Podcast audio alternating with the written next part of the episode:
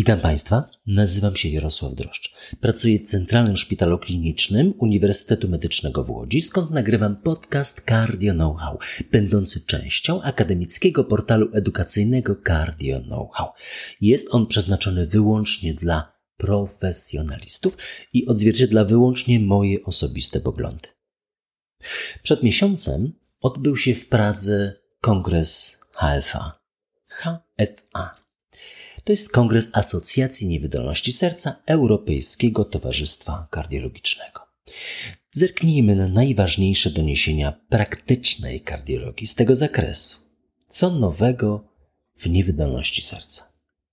Punkt pierwszy. Jednym z fundamentalnych składników Wielkiej Piątki jest lek hamujący układ renina-angiotensyna-aldosteron.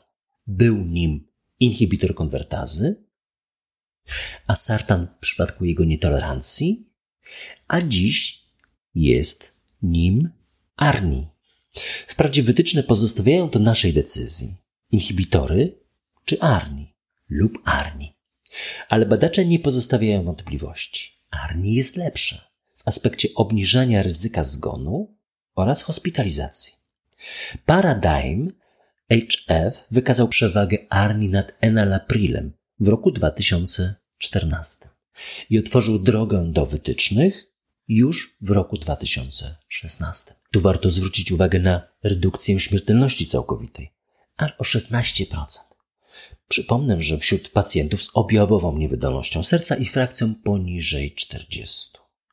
Kolejne badanie Paragon HF z roku 2019 to też NAME wskazało na nieistotne statystycznie obniżenie ryzyka hospitalizacji czy śmiertelności w grupie pacjentów z frakcją powyżej 45. Takie HF-MRRF plus HF-PEF. Ale było bardzo, bardzo blisko. 006. Scott Salomon i współbadacze pokazali klasę, gdyż wniosek w artykule w NAME brzmiał ARNI nie obniża ryzyka śmiertelności hospitalizacji. Jedno proste zdanie, absolutnie zgodne z prawdą.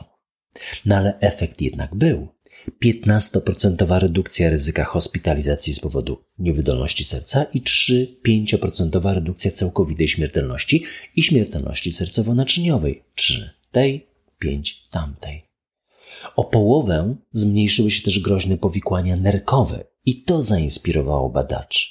To działanie Arni zauważalne było także w Paradigm HF.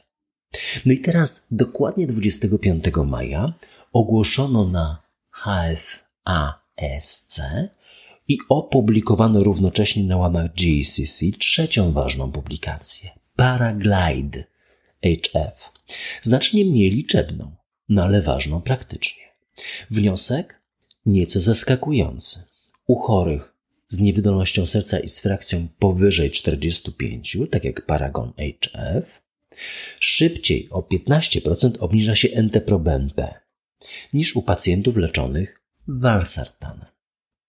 No, nie można oczekiwać więcej po badaniu randomizowanym obejmującym 466 pacjentów i trwającym relatywnie niedługo 4-8 tygodni.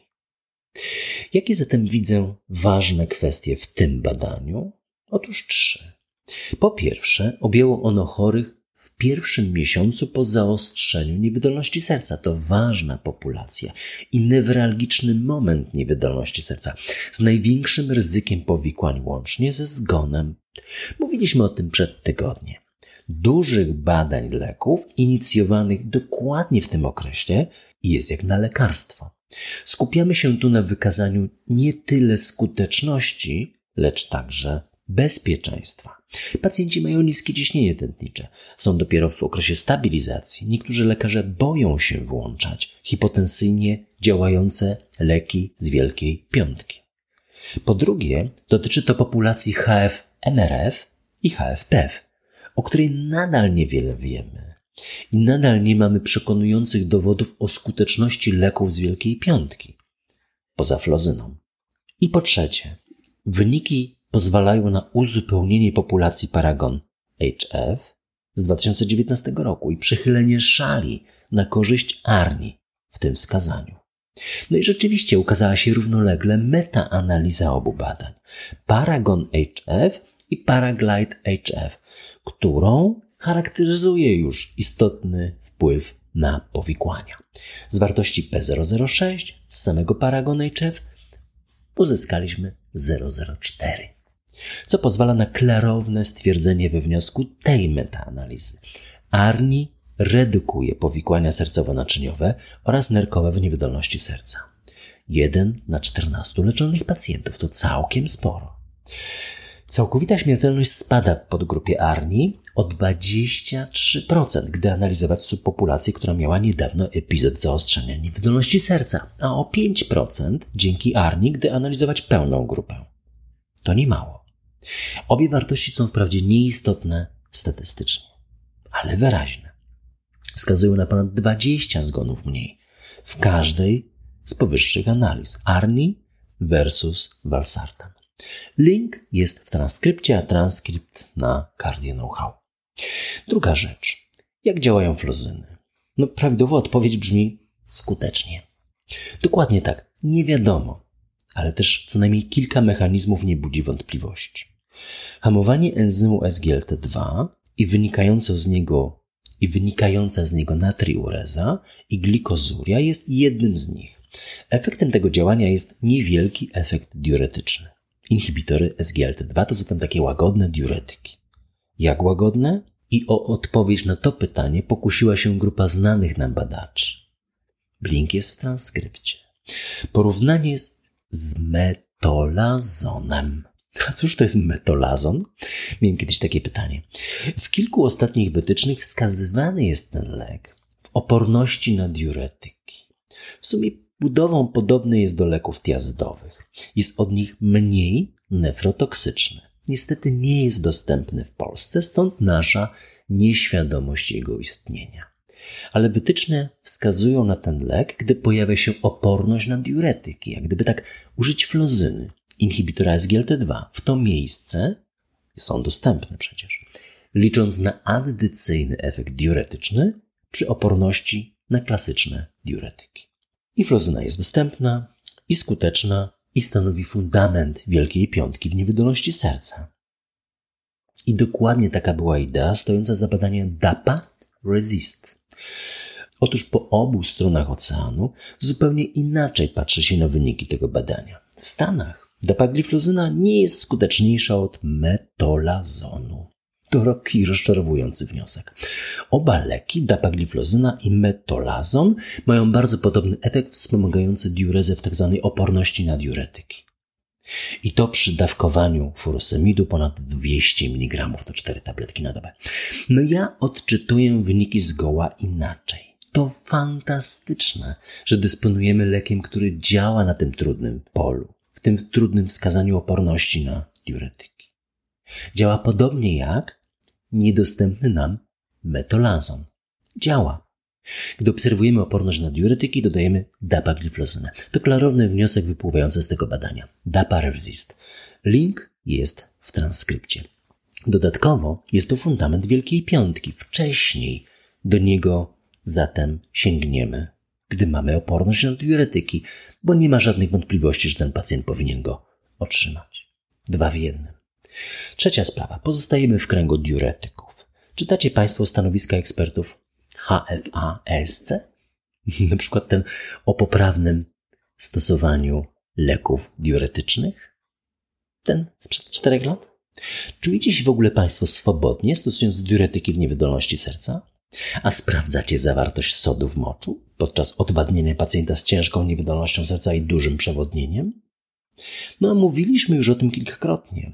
Wprawdzie na klasycznych wykładach, nie jeszcze nie w podcastach. No to dziś po raz pierwszy. To proste badanie. Zawartość sodu w moczu daje więcej niż się tego spodziewacie i prowadzi nas w meandrach leczenia moczopędnego. A gdyby tak porównać klasyczny, czytaj stary model leczenia moczopędnego i ten nowy, stosując się do tego dokumentu ESC. No i badanie ENACT HF, prezentowane na kongresie HFA, dokładnie tego dotyczyło.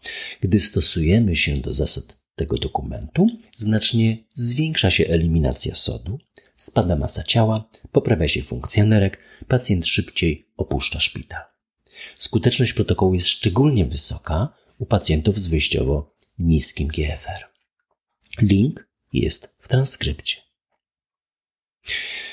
Czwarta sprawa. CardioMEMS. To takie małe urządzenie, czujnik ciśnienia, który zostaje umieszczony w tętnicy płucnej i ma zadanie wysyłać sygnał z pomiarem tego ciśnienia płucnego. W ubiegłym tygodniu mówiliśmy o tym, że samą istotą niewydolności serca, szczególnie zaostrzenia, jest ten wzrost ciśnienia w jamach serca, szczególnie krążenia płucnego. I tu dokładnie w tej lokalizacji mamy czujnik i wczesny sygnał zbliżającego się zaostrzenia niewydolności serca. Brzmi przekonująco. No, mój zapał chłodzi nieco sama koncepcja sygnału, który może być zwiastunem niewydolności serca, a może być błędnym odczytem pomiaru ciśnienia. No, bo wówczas mielibyśmy 22 tysiące poprawnych sygnałów wzrostu ciśnienia w naszym województwie, związanego z zaostrzeniem i nieznaną, nieznaną liczbę sygnałów błędu. Ciekawe, kto miałby to oceniać. To pewnie jest metoda dla wybranych. Refinansowana wprawdzie dla niektórych w Stanach, na razie niedostępna w Polsce. No, badanie Monitor HF przeprowadzone było właśnie w Europie. No i wykazało zmniejszenie liczby hospitalizacji z powodu niewydolności serca o połowę, poprawę jakości życia. Szczególnie ta hospitalizacja jest tu ważna. Nieznane są nakłady na tak znakomite wyniki. No ale są one imponujące. Tak, oczywiście. I wyniki, i nakłady, z pewnością. Dotychczas opublikowano dwa badania, Champion i Guide HF. Mówiliśmy o tym w epizod 32. Nie miałbym problemu rozpocząć takich badań w Łodzi, ale zapewne nikt się do nas o to nie zwróci. A dziś widziałem kilku pacjentów z potencjalnym wskazaniem do monitorowania wczesnego stopnia zagrożenia zaostrzenia NS, Frequent Flyers. Na tyle świadomych i sprawnych umysłowo, aby utrzymać z nami kontakt i poprawnie reagować na sygnały. No i urządzenie i lekarza oceniającego sygnał i wprowadzające zmiany w farmakoterapii. Gdyż dopiero wówczas można spodziewać się korzyści na tyle świadomych i sprawnych umysłowo, aby utrzymać kontakt i z nami, i poprawnie reagować na te sygnały. Sygnały urządzenia i sygnały lekarza oceniającego sygnał z tego urządzenia. Bo ten wprowadzić musi zmiany w farmakoterapii gdyż dopiero wówczas spodziewać się można korzyści klinicznych. Link do artykułu opublikowanego w The Lancet jest w transkrypcie. Piąty punkt. Pamiętacie Państwo, co to jest choroba Wilsona? Przepraszam, że się śmieję. Wrodzona genetycznie wada metabolizmu miedzi. Rozpoznaje się, jeśli w ogóle, u ludzi młodych i dzieci. Dominujące objawy płyną ze strony układu nerwowego. Pewnie kardiolodzy o tym nie wiedzą. A leczenie obejmuje penicylaminę, o czym pamiętam i nie pamiętam ze studiów. Gdy penicylamina nie jest tolerowana, sięgamy po trientynę, preparat jednej z poliamid, trietylenotetraminy. Oba leki wiążą jony miedzi, co pozwala wydalić ją przez nerki. No i tak przez całe życie chorego, no ewentualnie do przeszczepu wątroby. A gdyby tak spróbować zastosować ten mniej toksyczny preparat triontynę w leczeniu niewydolności serca, okazuje się bowiem, że stężenie jonów miedzi spada w trakcie rozwoju niewydolności serca. Spada.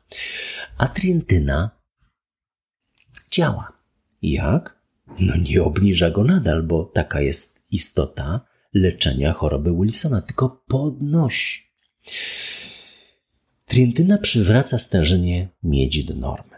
Okazuje się, że ten lek nie tylko obniża stężenie jonów, gdy są zbyt wysokie, ale także podwyższa, gdy, są, gdy zaczyna go brakować. A dokładnie wówczas, po podaniu trientyny i przywróceniu prawidłowego stężenia jonów miedzi w komórce, obniża się stężenie NT-proBNP, co świadczy o obniżeniu ciśnień wewnątrzsercowych, fundamentalnego parametru niewydolności serca, jak mówiliśmy tydzień temu. No i dzieje się to szybko, już po czterech tygodniach. A temu z kolei towarzyszy zmniejszenie wymiarów lewej komory, poprawienie wydolności w teście 6-minutowego marszu oraz poprawa jakości życia. A ciśnienie systemowe pozostaje bez zmian. No, to początek bardzo ciekawego nurtu badawczego niewydolności serca. No i ostatnia rzecz, szósta. Prompt AHF. No, to kolejne badanie z nurtu prac testujących skuteczność systemów nadzorujących leczenie niewydolności serca. Tu na terytorium zaostrzenia niewydolności serca, gdzie lekarze mają tendencję do stabilizacji pacjenta, a stosowanie wielkiej piątki, czterech filarów, odkładają na później. System miałby o tym przypominać. No ale działa w zaledwie 1 trzecia przypadków, niezależnie od tego, czy były alerty kierowane do klinicystów, czy też nie. Może się już do tego przyzwyczailiśmy. No albo system działał nieskutecznie, albo lekarze go ignorowali i sami działali optymalnie. No optymalnie? Optymalnie to tak samo w obu przypadkach, gdyż optymalnie to nie było. Zaledwie co dziewiąty miał cztery filary. Mam przeczucie, że już wczesną jesienią poznamy ten odsetek w Polsce. W grupie pacjentów z badania obserwacyjnego niewydolności serca Polskiego Towarzystwa Kardiologicznego. HEROS. Liczba naszych chorych z niewydolnością serca, którzy mają, którzy mają zalecaną wielką piątkę przez nas. Ja już wiem, nie mogę powiedzieć. 38 ośrodków stanowi dla mnie taką dobrą reprezentację naszych prawdziwych aktywności.